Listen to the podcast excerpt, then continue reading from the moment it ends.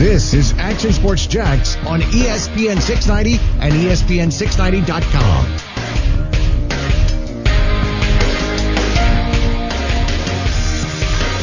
Happy Tuesday here on ESPN 690. Or in case of one of our employees, one of our three employees here for Action Sports Jackson, ESPN 369 or 690. Uh, Justin Coos, also known as Coos, celebrating a birthday today. 28? Coos? 29. Oh, I missed it by that much. Where's the party at tonight? I, I honestly don't think I'm having one. Well, I'm going to be honest. Like, how depressing is it to have a birthday during, you know, quarantine times?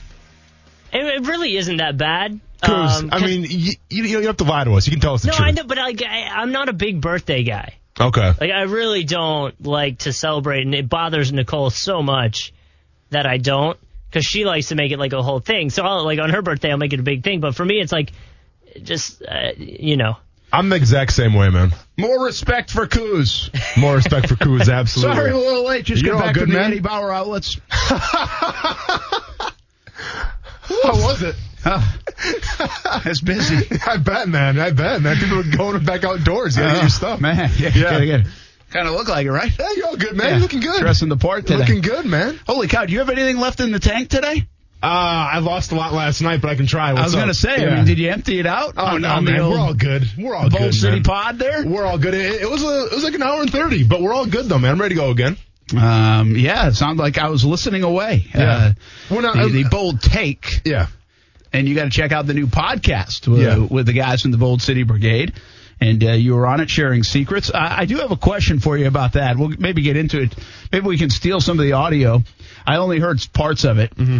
Uh, haven't got through it. My gosh, it's a long podcast, fellas. Ouch. I mean, how long can you Ouch. spend with Austen Lane? Ouch, Jeez. man. Ouch. Harsh criticism from Brent Martineau, podcast king, I guess. I was on the golf course this morning and I got a text from Josh Scobee. So Scobee says, "Hey, you have Austen's number. yeah. So, everything all right?" We're all good. Did he, did he tell you what it was no, about? no, Oh, because okay. then I listened to the podcast on the way in, Yeah. and I'm like, "Oh, that's why you wanted his number." So here's the thing, and we- can Are get we into the okay? podcast Can we later. share this? We can get into the podcast a Do little later. mend fences? I'm just gonna say Josh Scobee brought some receipts to the table, okay? Because I went on the podcast, you know, and, and um, one of the things that got brought up was when, what was my first fight in the NFL, and it actually occurred like my third or fourth week um, with the Jaguars in a cold tub with a gentleman by the name of Walt Curry, who was a defensive tackle. Now I know what you're thinking: defensive tackles, defensive ends. You guys are supposed to be the same breed. What are you guys doing fighting each other? Well, I, I kind of break it down a little bit um, in the podcast, but a long story short, which I think I can share this, it's okay. But um, Josh Scobee ended up putting a blow up doll in Walt Curry's locker. Now I had to use that blow up doll for skit night, let's just say, okay? So Walt Curry has the blow up doll in his locker. Walt Curry was not a fan of that. Walt Curry comes to me because you know I had it from skit night. He's like, who put it in my locker? And at that time, I had a choice. Either I snitch on Josh Scobee, who, keep in mind, I'm a rookie and I'm not much of a snitch, or I swallow my pride. I'm like, you know what? I don't know who did it, and I'm not going to tell you. And that's exactly how it went down. It resulted in a fight, and needless to say, Josh Scobee never said thank you until today, after the podcast. Now, when I say that Josh Scobee has brought receipts to the table, Josh Scobee has the the rookie video of me with the with the with the doll, with the blow up doll. He's got and he the sent video. it to You know, me. he saved all these videos And over he the years. sent it to me. Remember, we had him on, or maybe you were off that day I, when Yeah. we had him in, No, and no, he said yeah, I he's got all the DVDs uh, of all those skits. Well, here's the thing. So keep in mind, so I had to shoot a video with this blow up doll, but I never got to see the video because for the rookie night, all the rookies were in the lunchroom. So we, we can actually watch the video. So I never saw it.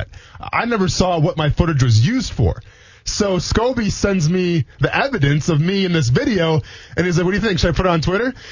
And I'm not gonna lie, I was kind of like, "I don't know, man. You know, maybe uh, some screen cap, something like that. Maybe not the whole video." So Is it bad? We'll see. I mean, it's not, it's not the best. You know, I don't know. I mean, I don't Are know, you- Brent. It's me in a blow up doll. How, how good could it be? I don't know. We- Yeah. Are you going to be suspended after this? I'm not going to be suspended. Um, I think- HR, here we come. Well, listen, Brent. Let's be honest. It's 2020. Okay, uh, we should be open-minded. Okay, Okay. and we should embrace all types of personalities. Let's just say. So I don't think it's that big of a deal. But it's not going to put me in the best of light. Yeah, it's kind of like a yellow light right here or stealing second base. If you Yeah. hesitate, don't go. Oh, I, I, hey, I Scobee, think don't do going to it. third right now, man. Honestly, I think he's trying to steal third or steal home. Yeah. Uh, that is funny. So I was curious. It was, kind of interesting from my perspective. I'm Yeah. getting all these tweets about, and I can only. I haven't listened to it. Yeah. I listened to the nice things you guys said. That was very nice of you. But um, I haven't got to the Eddie Bauer part probably. And I so I get I got this text. I, actually, my phone was acting crazy. Anyway, I tried to text you guys today, and one of you guys' phone must be screwed up, or my phone screwed up because I couldn't send the text through. You know the happy birthday coos I sent. Sure. It took me like an hour to send it. And then I did you ever get an article that I, I shared? It was like the most underrated player in the NFL No. on each team. So you never got it. It never, Never went through. So I had to shut my phone off and then I gave them back on. I had like eight texts. Yeah. And one was from Scobee. And it was like Austen's phone number. I was like, oh, okay, that's fine. Oh, I mean- and so I gave it to you, to Yeah, him. yeah. And then I'm listening on the way in. I'm like, oh crap. Yeah. Is Oh, Scobee mad? so- is it what's he calling about? Is he thanking him? I don't know. I didn't know where this thing ended up. Yeah, How was so- that conversation? Um, listen, okay. Um, the fact that you kind of, I'm not, I'm not going to call you out here, but you kind of sold me down the river a little bit in terms of giving away my phone number to Scobee. Like you didn't ask, hey, what do you need it for? Oh, sure, no problem. Like I'm going to give it to you. Yeah, I didn't know that. Like if I had heard the podcast first, I might. Nah, I still would have given it to No, him. no, Actually, I hear you. I hear you. Um, no, I think, I mean, listen, me and Scobee are great, man. It was more of just me joking. Like, I- never expected a thank you from him, honestly. Um, you know, I had his back, and even though, like, you know, he, everyone says, well, he's a kicker. He's a kicker. Well, no, he was a big part of Jacksonville, okay? And he was a big part of the team. And even me being a rookie, I understood that. So the last thing I was going to let happen to Scobee, you know, who was like the Indianapolis Colts killer that year, was, you know, let him get in a fight because I snitched on, on him. So I wasn't going to do that. What would Walt Curry have done to Scobee? I mean, I don't know, Brent. The guy fought me in a cold tub. The, the guy literally stripped down in his street clothes, hopped in the cold tub, and tried to fight me. So who knows what he would have done to Josh Scobee? Yeah, I'm picturing bad things with Scobee. Bad and that intentions. doll. Yeah, bad intentions. exactly.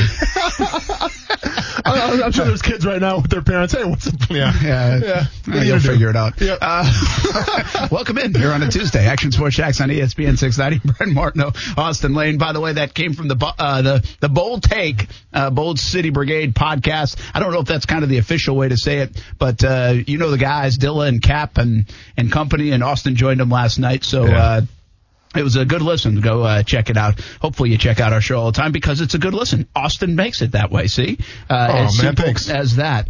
Uh, only compliment of the day that Yeah. you'll get. We'll see how much he's got left in the tank here today. Uh, some more information on how we left the show yesterday on minorities in coaching and also in the front office. The NFL has tabled part of the discussion, but also made some movement forward. I want to see if you like it. NFL facilities can open today around the league. That does not mean they opened around the league. In fact, here in Jacksonville, I told you this morning on social media, the Jags are pushing that off a week. They're going to kind of slow play this a little bit, and I think many teams are. You still have to conform with local governments and, and what they're allowing you to do, but we're seeing more and more open up, or at least the sense of them opening up.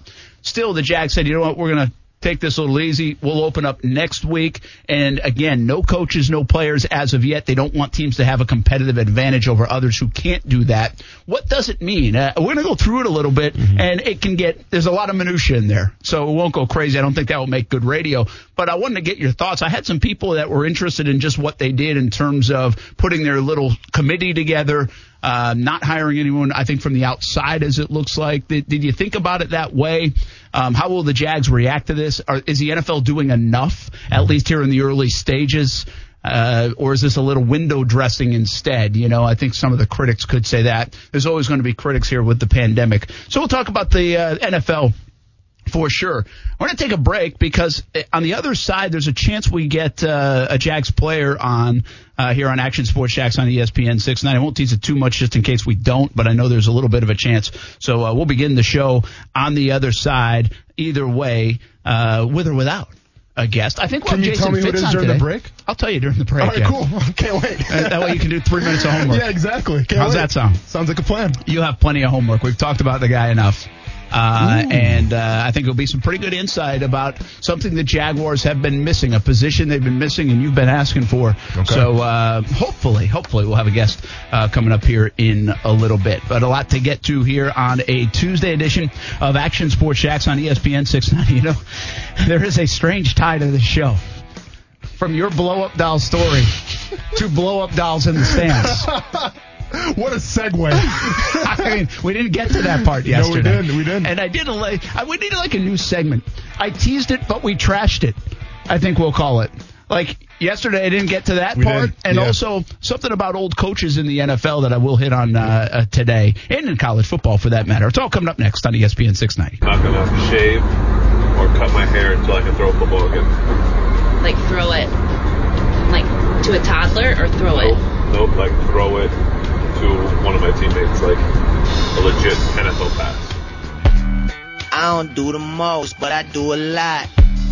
I'ma make a toast, cause we still alive. No big, I feel like Pac. I shoot a shot. I'm coming in hot.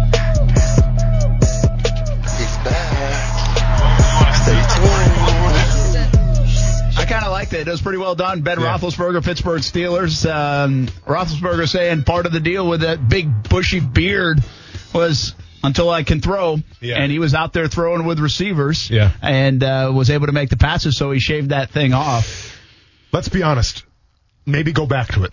Right? We kind of made fun of it a little bit, but now babyface Ben. Ugh. It doesn't match like uh, a couple of chins and belly and. You said it, not me, but yeah, I'm thinking it. Everyone's thinking it, but Brent said it, not me. I mean, he, he's like he borders on chubby quarterback. Yeah, I mean, he it's a fine line, but he's definitely uh, teeter tottering. Yeah. Yeah. I mean, not many guys do that at this level. I mean, who would be? I mean, the late, obviously, the late Jared Lorenzen had a, a lot of struggles with weight, and he actually was Yeah. with the Giants uh, for a bit. I think just the Giants. So, but uh, I'm not making light of that situation. He's since passed, um, and that was a serious issue. But seriously, like who? Chubby, Jamarcus Russell. Oh, Jamarcus Russell, good point. Yeah. Yeah, he got really out of shape, um, and obviously one of the biggest busts Yeah. of all time. Yeah, I'm trying to think of, uh, you know, you know, speaking of Pittsburgh, didn't, did like Bubby Brister have a little bit of that kind of short, chubby nature to him? Like, Yeah, again, I it's all that. relative, all right? Of I mean, course. there's still an, a professional athlete. Yeah. But we're used to seeing professional athletes like super fit. Yeah. Like Ben is not that. No. You know, Ben has been a big guy, Yep. but he's also been at the time at times like borderline chubby guy. Yeah.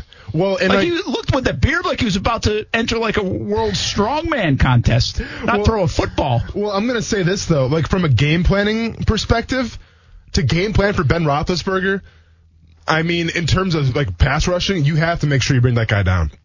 Because I mean, he may not, I mean, yeah, he's he's a taller guy and he weighs a lot, but he may not look like it. But from an athletic standpoint, I think he's a little deceiving, right? He's kind of got that Russell Wilson syndrome a little bit, where it's like, all right, this guy's not going to do anything, and all of a sudden he escapes from a pocket and throws it down the field to Smith Schuster for you know 30 yards. Like he, he'll surprise you. So you have to mind your p's and q's with Ben Roethlisberger.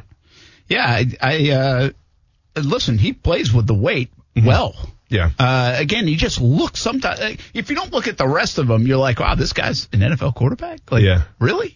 It does not look the part, but he's a big dude, and you're right. Uh, he, he- everybody will always say tough to bring down, and really, it's it's probably hurt him in his career. That that. Uh, kind of the notion that he's so hard to bring down and that he kind of keeps plays alive. Well, that's when he makes mistakes. He fumbles a lot or he makes mistakes in when he's really trying to keep a play alive because it's not like he's super mobile guy. Yeah. He's um, he's almost he's tough to bring down. He can be a little elusive, but he also can be kind of uh, very insecure with the football mm-hmm. when in those moments. I mean, that's what you almost want him to do. You want him to start holding on to that football.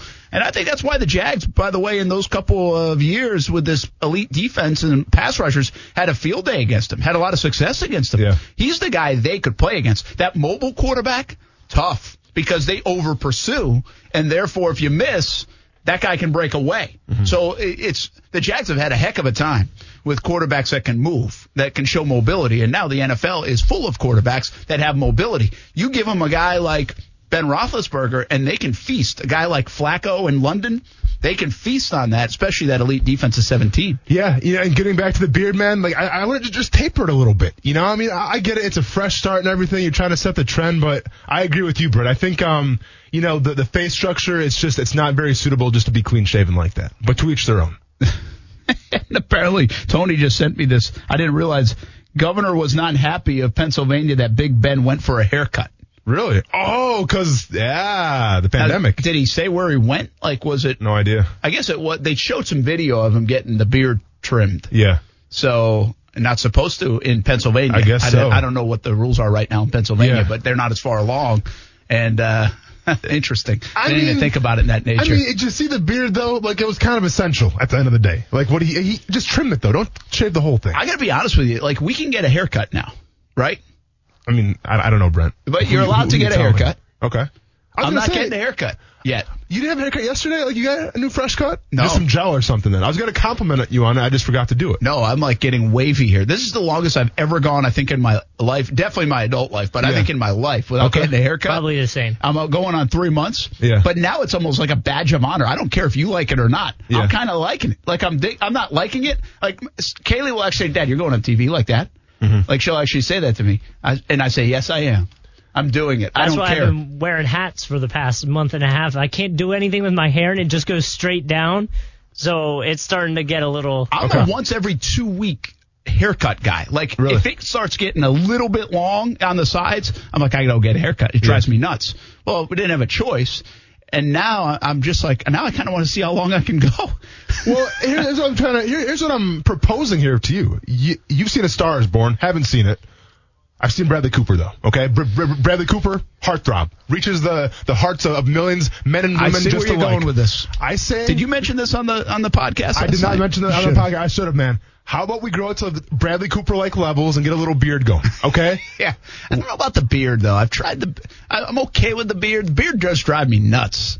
That Well, stage from- where you get, itching? oh yeah, like yeah, six push- days in, you got to push through, man. that. You, you got to power through it. Yeah, I've, I've done it a little bit uh, on like vacations and Yeah. stuff, and even now, like, because a lot of times I've been going on TV Thursday, Friday, Saturday. Okay. Um, and so I'll let it go out through like Sunday afternoon or something, and I finally reached that age, I guess, where it grows a little bit. Yeah, yeah, yeah. 43? Hey, I'm just saying, if you want to be in a higher tax bracket, then listen to me, grow that hair out and get a beard. If not, if you're happy with where you're at, then so be it, Yeah. man. I'm Uh, trying to help you out. There you go. Uh, there you go. My hygiene of uh, utmost importance here on a Tuesday edition of Action Sports Jax on ESPN 690. All right, let's talk seriously. The NFL uh, is w- w- pick up where we left off. Though we're having a good conversation, and then the buzzer went off on us yesterday about minorities in coaching uh, and uh, the front office. Well, the NFL says, hey, we're going to table that whole draft pick idea. Probably a good move, right? Correct. Yeah, you know, I, mean, I, I yeah. think they do this on purpose. They throw stuff out there, let it leak out, see a little bit of the reaction. Yeah. Like, yeah, maybe that's not a good idea. But like, what what is it with not only NFL teams but also the league in general, where they throw out information thinking it's going to be received with well wishes, and it's the exact opposite. Like, if you're the NFL, someone's got to tell you, hey, I probably wouldn't do this because it's not going to look very good. Like. Don't you, have to poll somebody like to, to to release that information to say you know what if you hire a black coach or a minority coach you get draft incentives to release that out to the world and for nobody in that league office to say anything like maybe we shouldn't do that. I mean, maybe it's time to hire somebody else then, you know, Yeah. to keep them in check because you had to figure that was going to be met with um, some optimism to say the least. Yeah, well, yeah, I, I would say uh, the opposition was strong on that Mm-hmm. right away. But I, I still don't think it's a bad idea by the NFL to gauge some reaction. I also don't think they're making the letting the public make all these decisions. But it sounds like the owners heard it. They weren't tone deaf to it, and Yeah. they said, "You know what? Let's table this thing." Uh, so here's what else on the table. For the first time, uh, according to Tom Pelissero, and, and this is a really league wide. Uh, I've seen similar tweets and, and statements out there. The NFL clubs will host a coaching fellowship program geared towards minor, minority candidates, full time positions for one to two years, providing NFL legends, minority, and female participants with hands on training. Another opportunity created. This is a, a very interesting concept because it's something I might talk about a little bit down the road when we get to why facilities were open and who they're appointing to these certain committees, if you will, uh, with the COVID 19. But this is another body in the building of the NFL. These staffs are absolutely massive. Why not add one or more, one or two more positions? I think this is a good idea because we talked about something on the show and off the show yesterday. How once you're in the NFL circle, in the coaching world, you're kind of in it. Like, I'm not saying it's hard to get out of it because there's only so many jobs, and if you fail, you still got to know somebody. And there's been plenty of people that kind of have been like, I'm still waiting for that next opportunity. But once you're in it, you can stay in it for a long time. There's a little bit of who you know, as you said yesterday on the show, and you make your way around and then eventually up if you get on with somebody who has some success. Uh, this is at least putting people in a position to get in the game. And so if you're in the game and you have more more minorities in the game, mm-hmm. well, they have more of a chance to grow and climb the ladder. Yeah. So this makes sense to me to at least get more minorities on staffs and therefore find the shining stars and make your way up that ladder. And listen, I would think almost every coach, almost, has started at some time or another as a quality controls coach or an assistant coach of some kind. Mm-hmm. These are the, the positions we're talking about. And therefore, more minorities have those uh, posts. Well, maybe the GMs, the coaches, the owners see some star potential in some of those folks and they rise to the ranks of head coach. You know, when we talk about this new thing being implemented, I'm also a fan of it. Okay. And I'm a fan of it because it allows more coaches to get their foot through the door. We always talk about, you know, the coaching carousel, which is head coaches, the coaching carousel that can be defensive coordinators, offensive coordinators. But in terms of position coaches, that's not a big carousel. Once you're kind of tied to a guy, you know, whether it's a coordinator or head coach, wherever he goes, you go as well. So it's hard to break through in terms of being that position coach because like you said, a lot of guys can start as quality control and that's one thing, but a lot of guys get their start as well as with position coaches. Okay. And when you have 85, 90 year old guys still being position coaches who are just, you know, contempt to be that position, it's hard to break through. Okay. Um, so I think this does provide more opportunities. This does provide more guys to get their name out there, to get the philosophies out, out there and try to, you know, change things around a little bit. But it's hard because the way the NFL thinks and the way leagues think, it's still the same. And I was pretty critical about this yesterday. In terms of position coaches, you know, you would think you want like the younger guys who can relate to the players, right? Because it trickles down. You start with the owner, then you go, you know, to the GM, GM to coaches, coaches to coordinators, coordinators to position coaches, okay? But it's crazy how, you know, the the shortest chain from a head coach to a player is the position coach. But the position coaches are all dated, man. They're all old. They're all they're super old school, and some, I'll be honest, they just make a habit of yelling at you. Okay, and they don't really teach you anything, and that's just the way it is. The only reason why they're still in the league is because they have tenure. They don't really relate to the players. It's just you have to deal with them. So you have to ask yourself if you're a team is how does how do these old position coaches and I'm not saying there's they're all bad ones because there are some great position coaches out there who are on the older side, but I'm just saying the majority of them who are the, of the older age, you have to ask yourself, how is this guy helping us win games right now?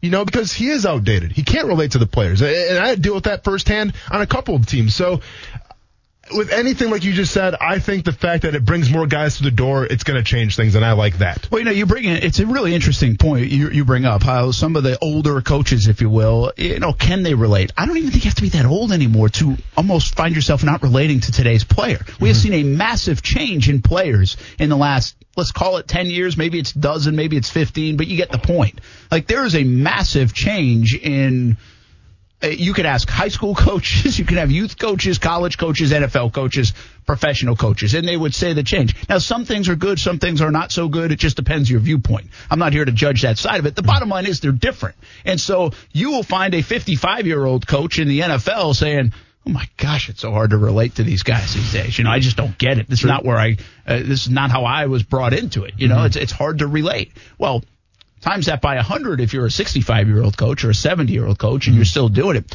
But we've also seen it work. You know, a guy that jumps out at me and has really helped shape a, a couple of careers like Allen Hurns and and uh, Allen Robinson. Yeah. And their success is Jerry Sullivan. Absolutely. I mean, Jerry Sullivan is an older guy in Absolutely. his 70s, and he was fantastic in terms of being relative mm-hmm. uh, to the to the younger players. So it can work too. To oh, your without point. a doubt, I, I, would make a point for. Um, I don't think he's really coaching right now, but Wade Phillips. I think Wade Phillips, defensive coordinator for the Houston Texans. Um, I think he was in Denver Good a little call. bit as well. I mean, th- that guy is as old school as it gets in terms of the coaching tree. What his dad was able to do, but Wade Phillips is one of the most respected coordinators of all time. The players love playing from just because he can relate to his guys. And it's more important, right, as a an assistant coach coach to be able to relate mm-hmm. than it is the head coach. Absolutely. Because that's the relatable guy, the assistant. The head coach, you don't I'm not saying you never deal with, but you don't Yeah. have to relate as much. Both in college and the NFL, I feel is that Of way in all sports, not just football. And it's just it's super ironic, right? Because we always talk about well, the head coach have to relate to the players. We want to go in a younger direction of head coach. You know, let's get these old guys out of here.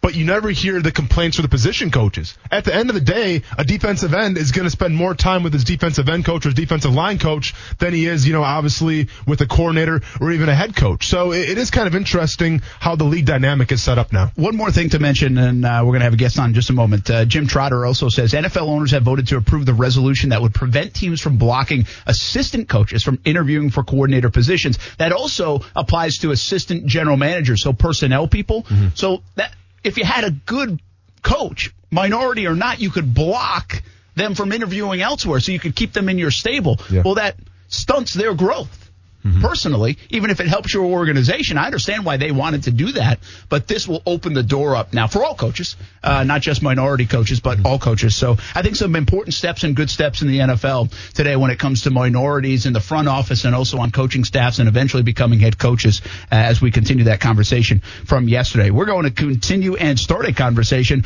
right now about a guy that, if you go all the way back to the combine, we wanted to see in Jacksonville. Yeah. And I'll be honest, you really wanted to see in Jacksonville. You said it made a ton of sense. It made a ton of sense. The Jags said, you know what? It does make a ton of sense. Let's bring him in here. We welcome in Action Sports Jax on ESPN 690 right now. Jaguars running back Chris Thompson from right down the road. Of course, former Florida State Seminole and played for Jay Gruden with the Washington Redskins. He's now a Jacksonville Jaguar. Chris, what's happening, man? How y'all doing? We're doing fantastic, and I knew you just jumped on. Uh, you're on with Brent Martineau and former Jags player, and, and now he beats people up for a living. Uh, he's an MMA fighter, Austen Lane. Uh, so we, we appreciate you taking some time. I know you just met with the media here in Jacksonville. Uh, how excited are you to be reunited with Jay and also uh, not be far from home?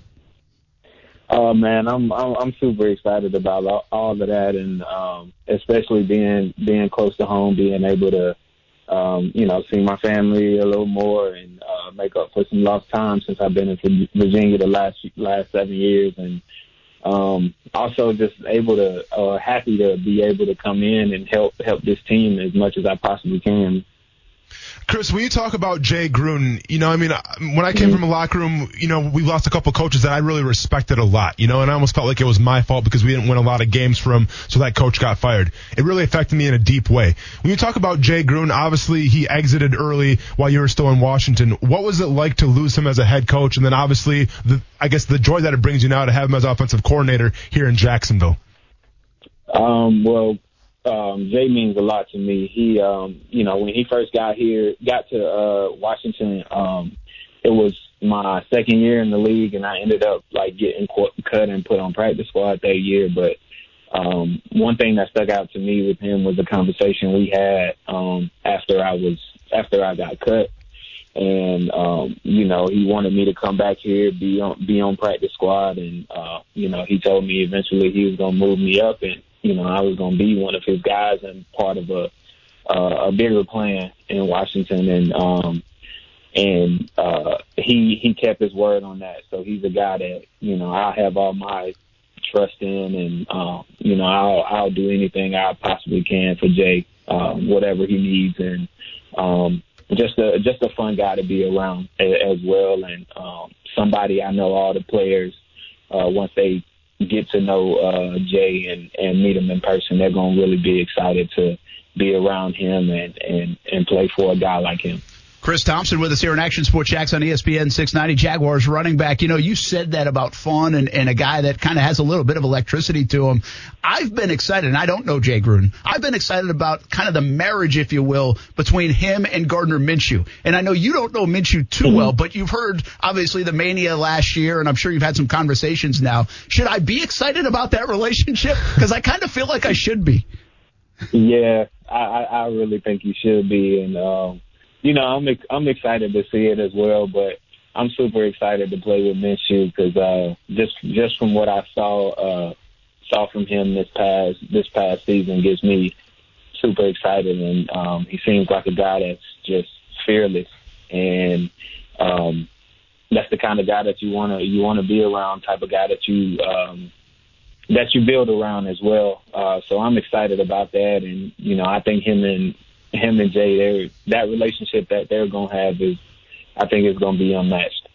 Chris, what makes Jay Gruden such a, a great offensive player call, caller, number one? And number two, what are the odds that we might see a screen pass go to a running back this year? Because we, we haven't seen a screen pass in Jacksonville now for probably the past decade since I played. Oh, trust me, you're gonna see a lot of those. We got him, Brent. Let's go. We're back, baby. One of the biggest things, man, he um he he's gonna get his playmakers the ball. He's gonna find he's gonna find a way to make that happen. Um, and he's gonna put his playmakers in a lot of different spots. Um, I've I, and I know that because I've I've been in it with him, and um, you know he's gonna whatever he has, he's gonna he's gonna make do. Um, I mean, there were some times where we had a couple injured running backs, and you know he had to change uh, from one week having those two running backs to the next week having to run some five, a lot of five wide sets more than more than he's ever done when he was in Washington. So, um, you know, he's he's going to adjust to to what he has, and he's going to put guys in in um, the right positions. And trust me, there's going to be screenplays called all over the place. So that's something uh, you haven't seen. You're about to see it a whole lot now, and I think, um, I, well, I know for sure Leonard is he'll he'll he's going to enjoy that part of the offense for sure. Chris Thompson with us, Jaguars running back, new Jaguars running back, and I almost feel like Chris, we should call you receiver. You're one of those unique guys. Uh, it, do you look at yourself as a running back or receiver because you actually have more yards? Receiving. You have touchdowns receiving. You're a threat out of the backfield in the receiving game. And I'm not taking anything away from your running skills, but it's a unique stat line when you look at your career and how you've been used. And we, you probably get the sense we're a bit excited about a guy with your skill set around here because we haven't seen it for a few years. Leonard Fournette mm-hmm. is a talented back and, and he can pound the rock. And I think the Jaguars expect big things out of him. But there's a dynamic in that backfield that's been missing a bit. And, and you might be that missing piece. Do you mind being called a receiver? Do you like running back? Where do you fit in terms of your title? Athlete, Brent. Athlete. Good call. honestly, yeah, honestly, that's one thing I, uh, I I joke about a lot. I just say just put ATH behind my name because uh, you know I'm gonna do a lot of different things, but um, I'm I'm cool with having that label. Honestly, um, I know like I, I run the ball more than I, I mean I catch catch passes and run routes more than I do um, being a running back, but it was something that um, you know I I really tried to prepare myself over my career mentally to um, you know be be that type of guy, and that was something that uh, my running back coach in college uh, instilled in me, and just was uh, going to make sure I was a good uh, pass catcher. So it's been something I've been focusing on for a long time, and um, you know, given that I'm a smaller running back as well, I got to be able to do some different things because it doesn't happen. It doesn't happen a whole lot where you see a 190 pound running back, um, you know, being the bell cow on the team, and um, you know, strictly being a runner. So um, I'm cool with it. That's that's perfectly fine by me. But um, you know, so I just want to be one of the, you know, be be great at it, and um, you know, I haven't really paid much attention as far as, you know, what's been happening in the past game in Jacksonville too much. So, um, if I'm able to bring that and, and add to it and bring something different to the offense, I'm excited for that. Yeah, I tell you, I mean, seriously, I think we are excited about it. It's just a different dynamic. You add a Laviska Shenault and what he might bring. Those are, you guys are yeah. a couple of different guys that we haven't seen. And add Minshew. I mean, Minshew's a playmaker and he's kind of a fun guy to watch. You know, we need a little fun in the offense in Jacksonville. I think Jay Gruden brings that. I think guys like you bring that. Um, and, and I'm not just blowing smoke. I mean, I think that's the idea of, of, uh, additions like you guys. Uh, you know, we, we really did think this was a no brainer. Uh, did, was this happening all along? I, I know the COVID-19 stuff has prevented physicals and some of the medicals. What, uh-huh. what took it so long for you to become a Jaguar? Was was it a formality? Because we've been talking about it since the combine that we thought it was going to happen. Um, you know, honestly, um, I knew it was going to happen. Um, the thing is, like Jay wasn't going to let me go anywhere else. Um, it's almost like letting him his his son get away from him, kind of. um, so No, he wasn't gonna let me get anywhere else. But um, it was just like for me, it was just a it was a slow process, um, given um, the situation right now, and um, you know I've had I've had some injuries, so there's always that question of if I'm healthy or not. I think if everything was was was normal and guys were able to um, you know, go and get physicals when they could and, uh, you know, go visit, go take visits, uh, with these teams and, and things like that. I think it would have happened a little earlier, but because of my situation, that's pretty much why it took so long. Chris, I want to ask you quick about two of your, you know, f- former teammates here in Washington. The first guy, Adrian Peterson. You know, obviously he's going to probably be a first ballot Hall of Famer. Um, you guys shared that room together. What did you learn from him? Um, not only on the field, but obviously off the field as well? Um, just, just really the biggest thing with him was just how to be a pro, how to handle yourself every single day. Um, whether you know in good, good or good, good or bad situations. Um, you know, just just the approach that he had about you know every every single day, every single game, whether you know win or lose. Um, you know, his his message was always the same. Mm-hmm. Um, and that's something that you, in my opinion, from what I've seen in the past, that's something that you hear from from coaches is, you know, whatever whatever you know a lot of these coaches believe in that you know the message never changes. And that's that was something that um was different seeing you know seeing from a, a, a player especially seeing from a guy that I was in the room with every single day. His approach was always the same, and uh, you know he handled his business. He took care of his body well too, and for him being being an older guy, um, it helped. It helped put some things in perspective for me as well, and just being able to watch him and you know things he does or the way he eats and um, you know what he what he does throughout a day to prepare himself um, for game day, and that, those are types of things that you know, I could I could learn about him, learn from him. Chris, real quick before we uh, let you go here. Um, uh, another one of your former teammates, uh, oh, actually a teammate of mine too in Kansas City, Alex Smith. You know, we've all seen the story of Alex yeah. Smith. We we've watched the E60. You know, it was, it was, super graphic. I mean, a really harrowing story about him coming back and trying to play again. But you lived it, man. You you, you shared a locker room with him. Um, he was your teammate. What was that like to watch him go through what he went through? Can you kind of take us back to that day a little bit when he got hurt and kind of what followed after it? Oh man, that was a. Uh that was a that was a sad day, and um, you know, for me, um, I, I missed. I actually missed that game, and I think it was uh, the first game that I had missed that year. I had an injury against the Giants, I believe, the week before, maybe two weeks before, and um, just to see how everything unfolded, man, it it it hurt. And then, um, you know, as uh, a few of the players, uh, once he went through um, his surgeries and everything, we were able to, we all went to the hospital to go see him and sit with him, talk with him, and to see, you know, everything that was going on with his leg and, you know, the machines and stuff that was hooked to him and him telling us, you know, um, at one point he could have died and having a bad infection and all of that, man. It's, um, it was a blessing to see him through that process and then to see where he is now. Um, my last, I think my last day in the building was uh, like early March, and he was in the weight room working out, walking around like it was no problem, going out, um, throwing the ball and stuff like that, being able to do his drop backs and um it's it's amazing to see his progress. But I was just telling somebody um right after that documentary went down that I'm glad everybody else is seeing this because it puts things in perspective. It um, on you know what we as players go through and what we try to fight through, and um, you know I'm glad that people can just see see that and see how bad it is because I've been around the whole time and I, I've seen what he's what he's been through and how that leg looked, um, you know, in the beginning to now, and um, just amazing, just amazing to see. And you know, um, I hope he I hope he can come back and and be able to play again. He's a he's a trooper to be to be fighting through that.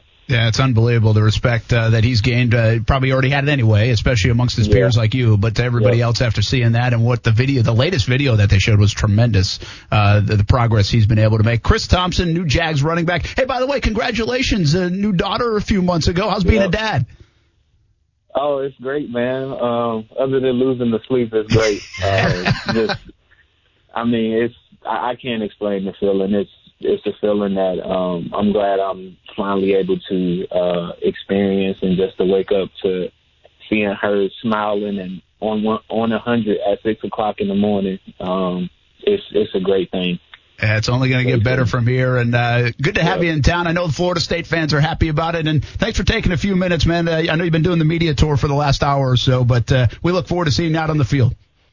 I appreciate it, man. Thank you. All right, that's Chris Thompson, uh, Jags running back and receiver. Yeah, exactly. athlete, Brent. ATH, man. Athlete. Jags That's right. athlete. Uh, Florida State Seminole from Madison County, just down the road. He's a welcome home here in Jacksonville. Excited about it with Jay Gruden. Pretty cool to hear him talk about Jay Gruden's relationship. Absolutely. Kind of father son like relationship, he said. And uh, get you a little excited about what they might do. At least the screenplay. Screen passes, man. They're coming back. like it's the early 90s again, bro. Uh, good to Let's have, celebrate. Good to have Chris Thompson on the show. Thanks for jumping in. And uh, when we come back, we talk more football, of course. A little bit later on, we hope to catch up with Jason Fitz from ESPN as well. It's on the way on ESPN 690. I was surprised, but um, you know, I get it. You know, I see what the diversity committee is trying to do to create change, and I commend them all for that. I think uh, it's just an attempt, but if we haven't found a solution, then maybe we don't fully and truly understand the problem. That's Hue Jackson, of course, former coach and uh, minority coach in the NFL. I was thinking about it today, you know, because we were talking about minority coaches. Obviously, not a lot front office uh, minorities. Uh, Grier down in Miami is is one now. Um, there have been a lot of coaches. You know, it's funny. It's like that's. I guess I don't think of it as much, and and shame on me. Uh, shame on everybody not thinking about it. Like the NFL really needs to think about. it. Businesses need to think about whether it's their percentages or numbers or whatever metric you want to use. Um, that it stands out. There's a problem again. Whether it's we're talking about women, minorities, whatever.